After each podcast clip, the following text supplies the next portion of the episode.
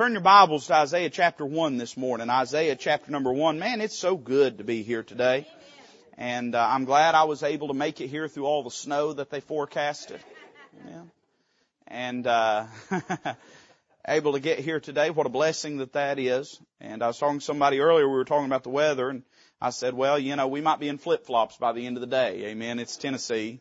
Uh, it's hard to know, but I'm glad that you came out this morning. Isaiah chapter number 1 this book of the Bible's been heavy on my heart, and uh, and I, I want to preach to you out of this first chapter, something that the Lord spoke to my actually weeks ago spoke to my heart about out of this, and I haven't had freedom, liberty to preach it until this morning. Isaiah chapter number one. I'd like to begin reading in verse number one. Isaiah chapter 1 verse number 1, so you're not wondering, we're going to read down to verse 20. Amen. If that's too much, you can just go now. Amen. But we'll begin in verse number 1. The Bible says the vision of Isaiah, the son of Amos, which he saw concerning Judah and Jerusalem in the days of Uzziah, Jotham, Ahaz, and Hezekiah, kings of Judah. Hear, O heavens, and give ear, O earth, for the Lord hath spoken. I have nourished and brought up children, and they have rebelled against me. The ox knoweth his owner, and the ass his master's crib, but Israel doth not know. My people doth not consider. Ah, sinful nation, a people laden with iniquity, a seed of evildoers, children that are corrupters. They have forsaken the Lord. They have provoked the Holy One of Israel unto anger. They are gone away backward. Why should ye be stricken any more? Ye will revolt more and more. The whole head is sick and the whole heart faint. From the sole of the foot even unto the head, there is no soundness in it, but wounds and bruises and putrefying sores. They've not been closed, neither bound up, neither mollified with ointment. Your country is desolate. Your cities are burned with fire. Your land strangers devour it in your presence. And it is desolate as overthrown by strangers. The daughter of Zion is left as a cottage in a vineyard, as a lodge in a garden of cucumbers, as a besieged city. Except the Lord of hosts had left unto us a very small remnant, we should have been as Sodom, and we should have been like unto Gomorrah. Now the prophet begins to speak to Israel once more, but he doesn't address them as Israel. Rather, he says this, hear the word of the Lord, ye rulers of Sodom. Give ear unto the law of our God, ye people of Gomorrah. To what purpose is the multitude of your sacrifices unto me, saith the Lord? I am full of the burnt offerings of rams and the fat of fed beasts, and I delight not in the blood of bullocks or of lambs or of he goats. When ye come to appear before me, who hath required this at your hand to tread my courts? Bring no more vain oblations. Incense is an abomination unto me. The new moons and Sabbaths, the calling of assemblies, I cannot away with. It is iniquity, even the solemn meeting. Your new moons and your appointed feasts, my soul hateth. They are a trouble unto me. I am weary to bear them. And when ye spread forth your hands, I will hide mine eyes from you. Yea, when ye make many prayers, I will not hear. Your hands are full of blood. Wash you. Make you clean. Put away the evil of your doings from before mine eyes. Cease to do evil. Learn to do well. Seek judgment. Relieve the oppressed. Judge the fatherless. Plead for the widow. Come now. Let us reason together, saith the Lord. Though your sins be as scarlet, they shall be as white as snow. Though they be red like crimson, they shall be as wool. If ye be willing and obedient, ye shall eat of the good of the land. But if ye refuse and rebel, ye shall be devoured with the sword, for the mouth of the Lord hath spoken it. Let's pray together. Father, we love you this morning. Thank you for the Word of God. Thank you for the Spirit of God and the house of God and the people of God. Lord, we have everything we need right here for you to do an eternal work. Now I pray it not be lost on us what these next few moments mean. But may we open our hearts to the truth of your word, and may we be willing, submissive, obedient unto the truth that is preached to us. Lord, I pray if there's one that's lost amongst us that you would show them that need. Lord, I, I, that, that you'd make known to them that they have no hope and no help outside of Christ. And I pray they'd make the choice to come to your Son Jesus Christ, believe on Him by grace through faith and be born again into the family of God. Lord, I love you. And I don't know why you love me, but I'm so thankful that you do. So help us to be well pleasing in your sight today. We ask it in Christ's name. Amen. The prophet Isaiah prophesied during the reign of several kings of Judah. He was one of the longest reigning prophets over the land of Israel. Some 60 years it is at least uh, speculated at that he ministered during the reigns of these kings. This was a time in Israel's history of uh, relative prosperity and of peace. And one of the problems people had with the prophecy of Isaiah is it blended both rebukes of the current conditions of the day uh, with what would be the results of their disobedience towards the Lord. And so often Isaiah would, would speak and invoke these concepts of doom, of gloom, of impending judgment. But if you were living in Isaiah's day, man, it looked like everything was going swimmingly. It looked like the kingdom was fine. It looked like the, the, the coffers were full. It, it looked like the temple was functioning.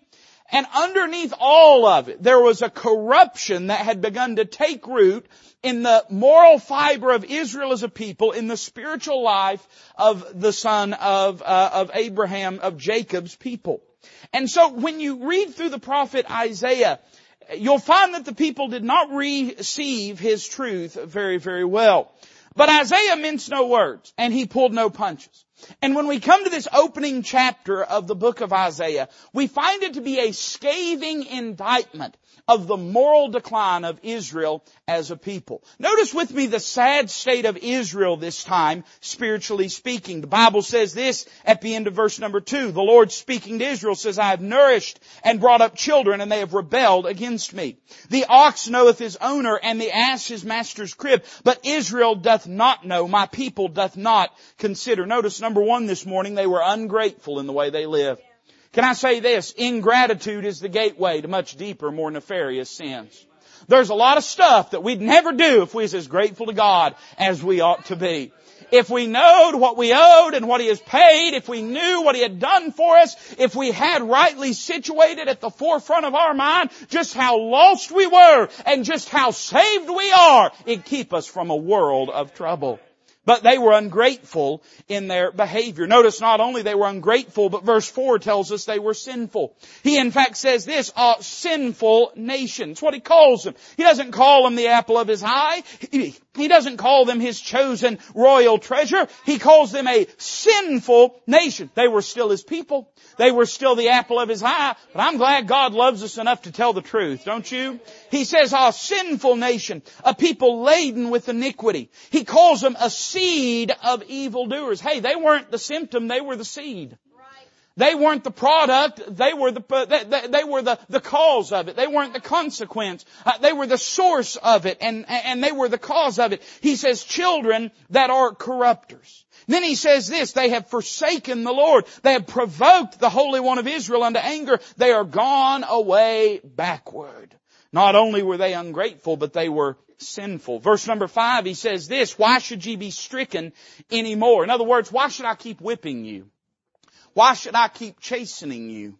Uh, you may have never said this uh, as a parent, but there have been times in parenting my children that I've just looked at my child and I've said, what's the point in disciplining you if you're not going to learn your lesson? And he went, I won. Amen? God looks at Israel and he says, what's the purpose? Why should ye be stricken anymore? He says, ye will revolt more and more. He says, the whole head is sick. Whole heart is faint.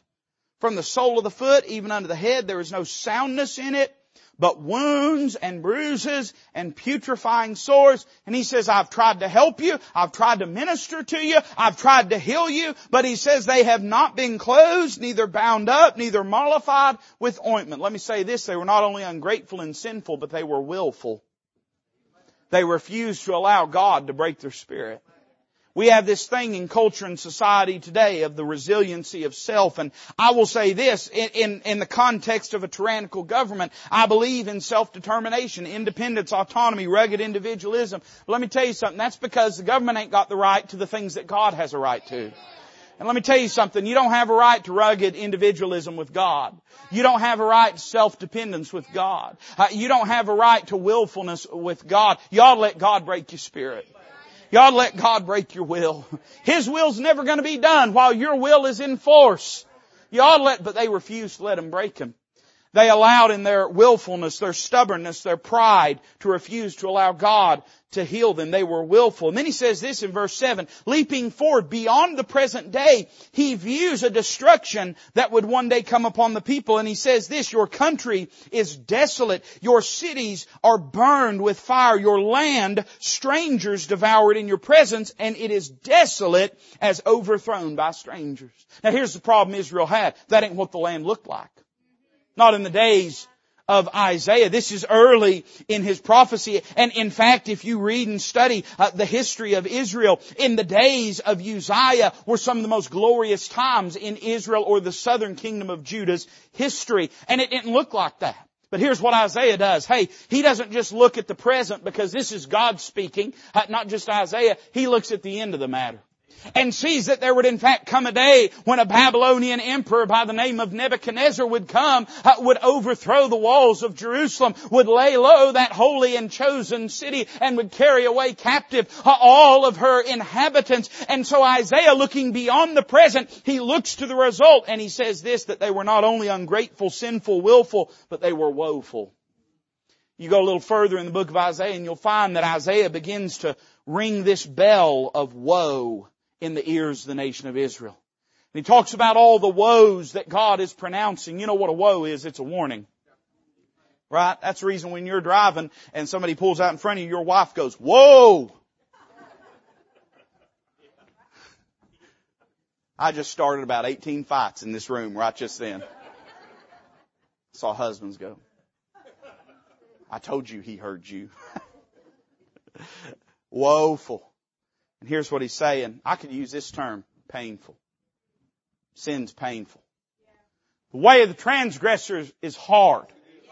The world wants you to think it's easy, and it's because in that moment it's easy to yield to. But oh my friend, at the end it stings like an adder. At the end it kills like a poison and he looks forward to their future day and he sees the city in flames and he says, you don't understand it, but this iniquity, this sinfulness that you're engaging in, it's going to destroy you one day. I could in many ways sum up the responsibilities of a pastor to stand like the prophet Isaiah and just look at folks and say, you understand your sin, my sin, it's going to destroy us one day. If we allow it, uh, if we don't rip it up, root and stem, it's going to destroy your marriage, it's going to destroy your kids, it's going to destroy your joy, it's going to destroy your testimony. It cannot be neglected.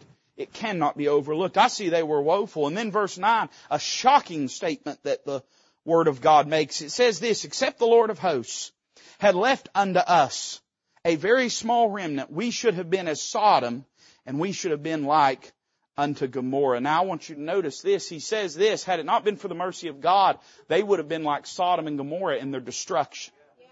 Now Sodom and Gomorrah stand as a testimony to the cleansing ability of the judgment of God. When God was done with those cities of the plain, other than the city of Zoar, which He spared, when He was done with those other four cities, there was nothing left of them. He literally turned that valley to salt and ash and nothing was left. And here's what it says, had it not been for God, uh, His mercy and His grace, we would have been wiped out a long time ago. I made the comment this morning in our Sunday school class, and actually it was when I was praying, but God, the thought just struck my mind, no telling how many people whose lives were ruined this morning when some tragedy befell their family. You could go down to UT hospital and walk uh, into the trauma center and sit in the emergency room and find family after family after family whose day started as good as yours and now is in pieces. And you and I sit here whole today by the grace and mercy of God. Then notice this, they were unlike Sodom in its destruction, but they were exactly like Sodom, in their depravity. Notice what he says then, verse 10. Hear the word of the Lord, ye rulers of Sodom. Give ear unto the law of our God, ye people of Gomorrah. In other words, they would say, well thank God at least we're not like Sodom and Gomorrah. And God said the only difference between Sodom and Gomorrah is I ain't wipe you out because I'm merciful to you. Hey, listen, go back and look through the, the annals of history at the various pagan empires that have graced this earth, that have lived, that have risen and have crumbled. And ask yourself, why is America here? We think it's because we're a godly nation. I'm going to be honest with you, we're not a very godly nation. I'm going to be a million percent frank with you. We, we allow things in our country that are not allowed anywhere else in the known world. You can go across the world and a lot of stuff that has been normalized and mainstreamed in this country is outlawed and forbidden in other places. Now, listen, and let me tell you something. If, if you think, if you think uh, that that, mm, if you think the freedom to act and live in debauchery and depravity is some sort of noble democratic virtue, you've got it wrong. You're the reason our country is crumbling. Hey, listen, I, I don't celebrate the, the liberty of those that are deranged and degenerate to live in their iniquity and unrighteousness. I saw a news article the other day where, you know, occasionally, I mean, listen, even a blind pig occasionally finds an acorn. And, and I saw the other day where they're getting ready to uh, pass a bill that will outlaw, really all it's outlawing is public indecency. But these transvestite shows are indecent. And they know that they are, right? They're grooming children. That's what they're doing. They know that. That's why they target children. Is they're grooming children because see they can't they can't their their movement doesn't propagate on its own. They have to go out and warp young young people's minds. And I saw a news article that was just oh oh it was all tore up because it said if this law passes, then they won't be able to have the pride parade anymore. Thank God. Maybe God will spare Knoxville. I mean, listen, I, and you say, well, that's their freedom. No, it's not their freedom. Indecency, debauchery, uh, debauchery, degeneracy, that's not freedom. That's not liberty. That's iniquity. And we shouldn't run cover for it under some kind of, uh, of, of, of, of naive, ill-conceived notion of, uh, of, of liberty. That's nonsense. At what point, listen, hey, I, I, I, hmm, I had a message. Where'd it go? Hey, let me tell you something. I, the, I believe, I believe in free market capitalism. My God is not free market capitalism. I believe in individual liberty. I believe in that. I believe it is, I believe it is vested in the authority of God and bestowed upon every human being. But I want you to listen. My God is not democracy, nor democratic republicanism. My God is the God of the Bible, and His authority and His law is the Bible. You say, preacher, you're trying to institute a theocracy. Hey, listen, if we could just get the lunatics to quit running the asylum, I'd be satisfied. And what I'm trying to get you to understand, hey, listen, there ain't a lot of difference between America and Sodom and Gomorrah. And I thank God for what godly history America has had. And uh, if I have any grief in my heart over our country, it's sure not because of what she was, it's because of what she's become. And he looks at Israel and he says, you're just like Sodom and Gomorrah. Now here's what's interesting to me. I don't want to preach on any of that. I want you to see the most remarkable thing of it all. Look at verse 11. The Bible says this, to what purpose is the multitude of your sacrifices unto me? In spite of all Israel's wickedness, they were still worshiping.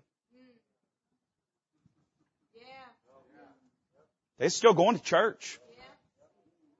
I mean, God looks at them and says, you are exactly like Sodom and Gomorrah. But they would have said, but at least we're still going to church. And in disgust at their wickedness, God turns the table. And this is what struck my heart. You know what He does? He begins to lodge many of the complaints that we hear folks make today when they quit church. Notice verse 11. Here's what he says. To what purpose is the multitude? People say, what's the point in going to church anymore? I've heard people say things like this, well preacher, I've just had too much church. I've just been to church too much in my life. God says in verse 11, I'm full of the burnt offerings of rams. I've heard people use this excuse. They'll say, well, why should I go when nobody else wants to go? God says, when you come to appear before me, who hath required this at your hand? Who's twisting your arm? Who's making you go, he says. How, uh, you probably heard this before. I ain't going down to church. Bunch of hypocrites down there, said the hypocrite. Said the hypocrite. I ain't gonna go down to church. Bunch of messed up people down there. You ought to fit in then. You ought to fit in then. Me too. Bunch of hypocrites down there. God says this, bring no more vain oblations.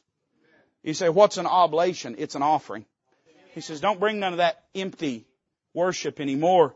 And then I've heard people say this, it's just too much. It's just, I ain't got time. I've got too much going on. It's just too much. I cannot handle it. It's too much of a burden. You know what the Lord says? He says, your new moons and your appointed feasts my soul hateth. They are a trouble unto me.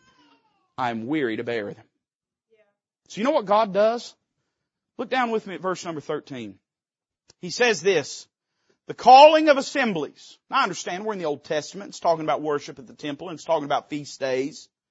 But the New Testament equivalent would be public worship in the house of God. He says the calling of assemblies, this is a good King James Bible phrase, I cannot away with it. In other words, he says, I don't even know what to do with it anymore.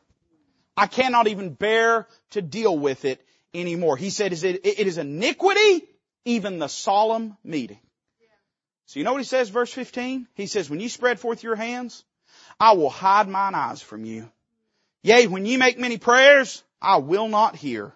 Your hands are full of blood. In other words, when we come to this passage, we see what happens when God quits church. Can I tell you a lot of the problem with churches in this country? Is God quit going to them. And they keep having church. Now, you know what you ought to do? If God decides He don't want to show up your church anymore, you ought to stop. Right where you're at. Don't move a muscle and figure out why. And fix that problem. Cause I, listen, I, I want to tell you, I love you. I do. I love you. I love seeing your beautiful faces. I really do. But if God's not willing to go to church here, I don't want to either. I think this is the greatest church in the world. I'd fight you over it. What's the old saying? Every crow thinks their crow's the blackest. I, I think this church is the greatest. But if God won't go to church here, I'm sorry. I don't want to go to church here either. And so here's what we need to understand, and here's what I want to preach to you about this morning. Not about whether you go to church. You're here today. I ain't here to fuss at you on a rainy Sunday morning about you ought to come to church more. You're here this morning. Got, text those people that didn't show up. Get on them, right, preacher? I want to preach to you about how you come to church. And I would say this, that how we're willing to worship God in the house of God can directly affect God's willingness to bless and favor our lives and the work of God in this place. When I come to this passage of scripture, I notice three thoughts, four thoughts. How many do I have?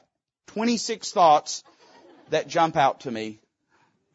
And I want you to notice them with me. It begins in verse number 11. And God really gets down to the meat of what is the problem in the nation of Israel. He says this, to what purpose is the multitude of your sacrifices unto me, saith the Lord? He says, I'm full of the burnt offerings of rams and the fat of fed beasts, and I delight not in the blood of bullocks or of lambs or of he goats. When ye come to appear before me, who hath required this at your hand to tread my courts? Notice number one with me this morning, the rebuke of the worshipers. You know God's not happy with just every form and sort of worship. It's funny, in the church today, there's this notion that we ought to be focus group driven, that we ought to be uh, product testing, and, and, and that, that our notion and attitude and disposition about church is whatever the people want, that's what we ought to give them. Read, pick a page, any page in your Bible, and read it, and find out if what's best for man is what man wants for himself.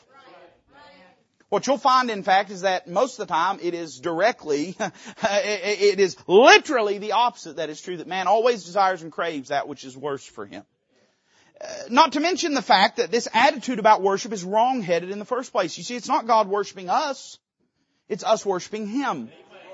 And much of Christianity in America today is really centered around the concept of trying to get God to worship man instead of man to worship God. It's an exercise in arriving at the house of God to have the servant of God, the man of God, take the word of God to tell you how great you are. That's not you worshiping God. That's God worshiping you. And so when we come to this passage of scripture, he begins by rebuking all the things that are wrong. There's some worship God don't want. There's some worship God's not interested in. And we see that their form of worship he was not interested in. Notice the three problems with it. Number one was that their worship was a formality. He asks a very interesting question. To what purpose is the multitude of your sacrifices unto me? Why are you doing it? Why are you doing it? What's the point? You know, the problem is they didn't have a good answer for that. They weren't coming to the temple to worship. They weren't giving sacrifices because they really believed that they needed to have their sins atoned for. Not because they really believed that they need to be reconciled unto a holy and righteous God that they had trespassed against. They were doing it because their daddies had done it and their daddies before them and that had just simply always been the case. Can I use a phrase? You've heard me use it a lot before that sums this up. Cultural Christianity. I do what I do because that's just what I do. Most people do what they do because that's just what they do. If you ask them, why do you do that? They just stare at you as though it's an absurd notion that you would ever expect a reason for anything. Why'd you come to church today? Because it's Sunday? That's a, that's a bad reason. No wonder you don't come on Wednesday. Why'd you come to church today? To see everybody? Hey listen, you got Facebook, don't you? You know a lot. Mm-hmm. It makes you question things when churches are like, ah, we can just do this on Facebook. Maybe you can. If what you're doing can be done through a computer screen, it probably wasn't worth doing in the first place. Uh, forsake not the assembling of yourselves together, as the manner of some is. Hey, listen, uh, how are we going to provoke one another unto love and unto good works? And so much the more as you see the day appearing if we're not together. And so I, I, I'm just telling you, hey, listen, I, what's the purpose? Why'd you come today? Did you come to see the people? Did you come because you was bored? That used to be, that's part of the reason our country looked righteous at a time when it was rotting underneath is people were just bored and all there was to do was church. You go back like a hundred years ago, that's, that's how a lot of it was in this country. They didn't go to church because they loved God. They went to church because they was tired of sitting there and, and, and just watching the coal oil burn out of the lamp. and that was all there was to do. Can I tell you this? There's only one sincere, genuine, real reason to come to the house of God and that's to meet with the Lord. God established the mercy seat within the tabernacle as being His throne upon earth. His place wherewith He could meet with mankind. And He reconfirmed that vision whenever the temple was built in Solomon's day. He says, this will be the place where I will meet with my people. Listen, I, am thankful. I understand we are the temple of the Holy Ghost. I understand it's not about these walls. I understand it's not about any of those things, but you're going to have to explain to me why if church don't matter, Christ loved the church and gave himself for it. And when you come to the house of God, it should not just be a social activity. When you come to the house of God, it should not merely be a formality, but it should be fellowship with an almighty God. It should be, I came to hear what God has to say to me today.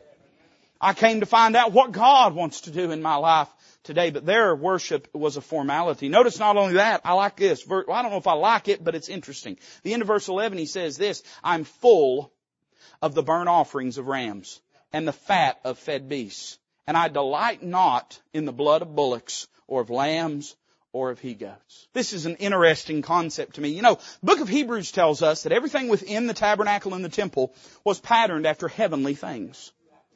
And so there was a heavenly mercy seat.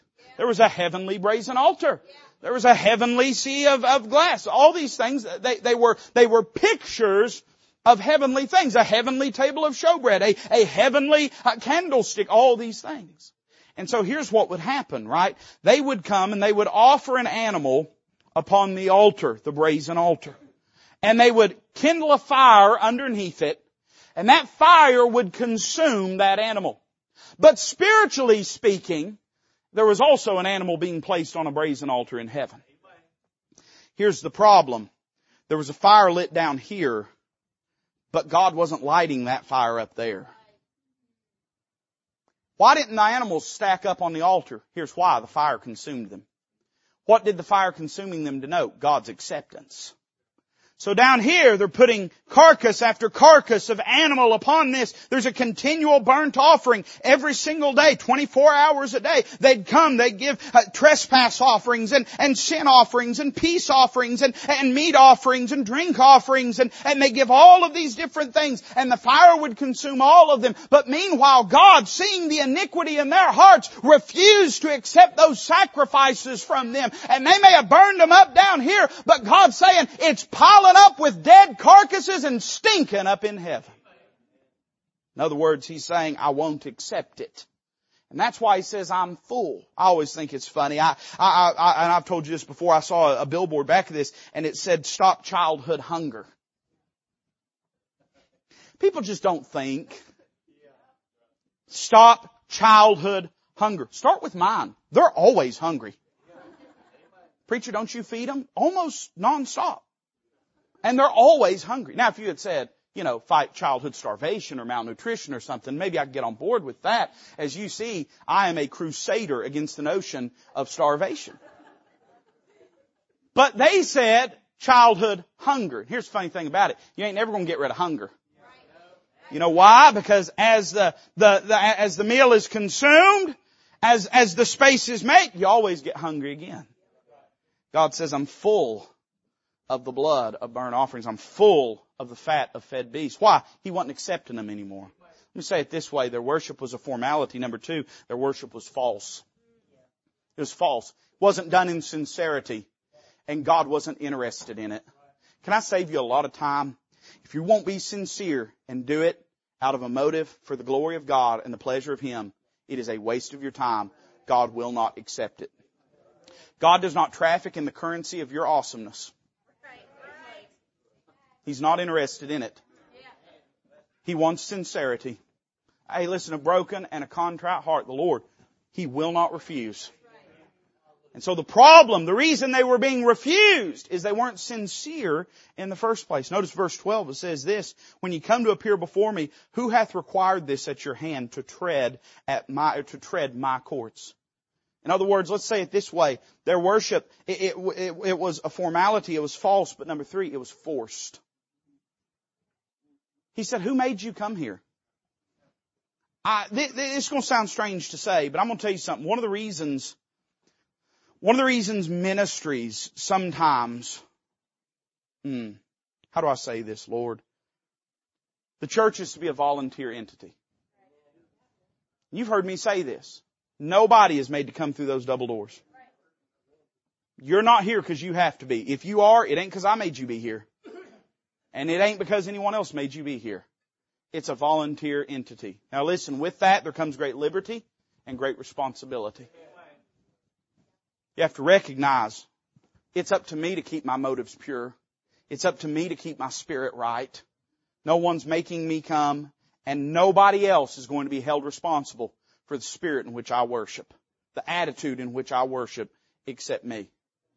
And God looks at him and he says, I didn't make you come here. I didn't make you do this. You're here because you said you wanted to be here. But here's the problem. When your motives grow impure, there's all kinds of pressure points that can move and motivate your life.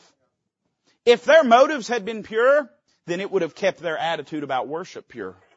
But because their motives were impure and they were there as more a mere formality, they were there because culture demanded it. They were there because society thought better of it. They were there uh, because their their history, their legacy, their heritage required it of them. It gave them room to develop a resentful spirit about what they did. They'd come into the house of God with a sour attitude, with a bad spirit, with a nasty look. And they had a bad attitude the whole time. Why? Because they was being forced. God looks at him and says, I didn't make you. I didn't force you.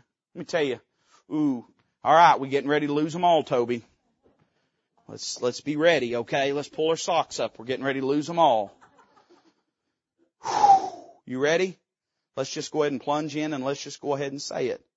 If you're not doing it for the Lord, don't do it. Oh, I understand. Hey, doing things for the Lord often means doing it against our flesh's will. I'm not saying if you ain't have fun, don't do it. I'm saying if you're not doing it for the Lord, don't do it. Don't do it. If you're not doing it for the Lord, why do it? What's the purpose of it? mm, I see the rebuke of the worshipers. Notice number two, I see the rejection of the worshipers. I'm going to move through this quick, but look verse 13. He says this, bring no more vain oblations. He says, if that's how you're going to come to church, don't come to church. If that's how you're going to worship, don't worship. He says, I'm not making you, I'm not twisting your arm, I'm not forcing you. He says, bring no more vain oblations. He says, incense is an abomination unto me. By the way, the incense was a picture of their prayers. The new moons and Sabbaths the calling of assemblies, I cannot away with. It is iniquity, even the solemn meeting. Notice three things here. Number one, he would reject their sinful service. He says, if you're doing it with the wrong spirit and wrong attitude, I'm not interested in it. He says, just don't even do it. Just don't even do it. And, and I'm gonna be honest with you. I mean, there is, there's an anxiety in a pastor's heart because sometimes people misconstrue, misinterpret what you're saying. I'm not saying if it gets hard, quit. I'm not saying if it ain't fun, quit. Most things in life are hard and not fun. Welcome to being an adult. You thought it was all going to be staying up late and eating ice cream when you wanted. Me too. They lied to us. It's instead bills and responsibilities and hurting, strange medical events that go unexplained. And I, you know, so I'm not saying if it ain't fun, quit. Oftentimes it won't be fun. I'm not saying if it ain't easy, quit. Oftentimes it won't be easy. But I'm saying this, if you can't do it for Christ, then there's no point in doing it all. Well, preacher, then I ought to quit. No, no, no. You missed it. You ought to get your attitude and your spirit and your focus right. Not quit. Hey, listen, God, God loathes a quitter. Don't quit. But instead, get right. All the way through the Bible, here is the, the resounding message of the grace of God, right, is that He doesn't throw the clay away. Don't throw yourself away. Don't quit. Let the Lord help you to be able to do it in a right spirit. He rejects their sinful service. Notice number two, look at verse 14 with me. He says, your new moons and your worship, your appointed feasts my soul hateth. He says, they are trouble unto me. I am weary to bear them. He would reject their wearisome worship. You ever been tired of church? I have. I'll go ahead and say it for you. You're too spiritual. I have. I've been to some of these revival meetings where it's an exercise in endurance. And they think it is super spiritual to have 87 preachers. And 83 of them ain't got nothing to say. And I, you know, I've been to these, to these meetings where it's just this marathon thing and there's been times my wife could tell you, she would too. There's been times I sit there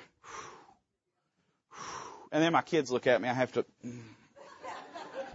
so that it looks like I'm not looking at my watch and it's wearisome. You know what God says? I ain't doing it anymore.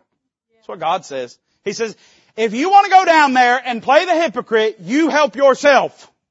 Doors are unlocked, but I won't be there anymore. What a tragedy. What a scandal. What a travesty that God would quit church. Oh, it can happen so easy. It, you don't understand how easy it can happen. And people, they condition themselves and they get used to going through the motions. I remember hearing a wise man say years ago, my greatest fear is that I'd learn to live the Christian life without Christ.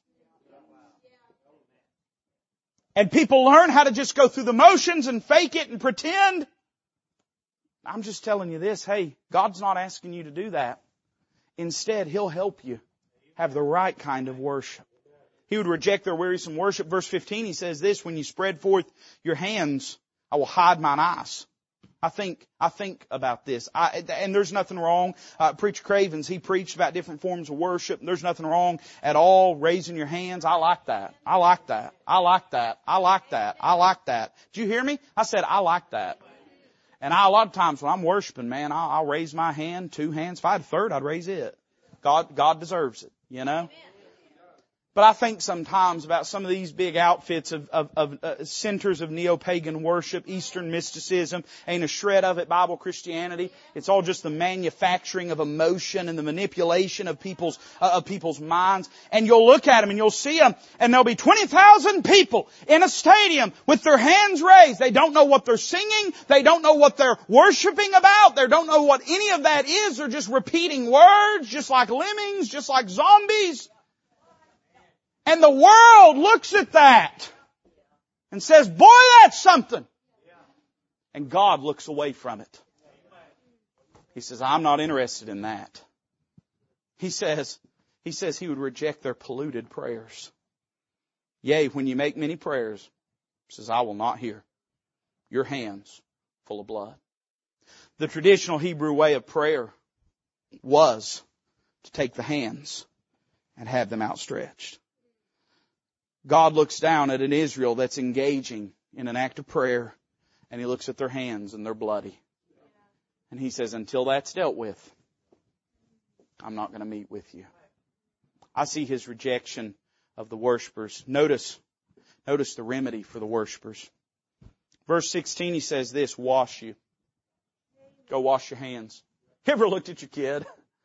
You ever just been sitting there and looked at your kid's hands and they were just caked in mud? I hope it's mud.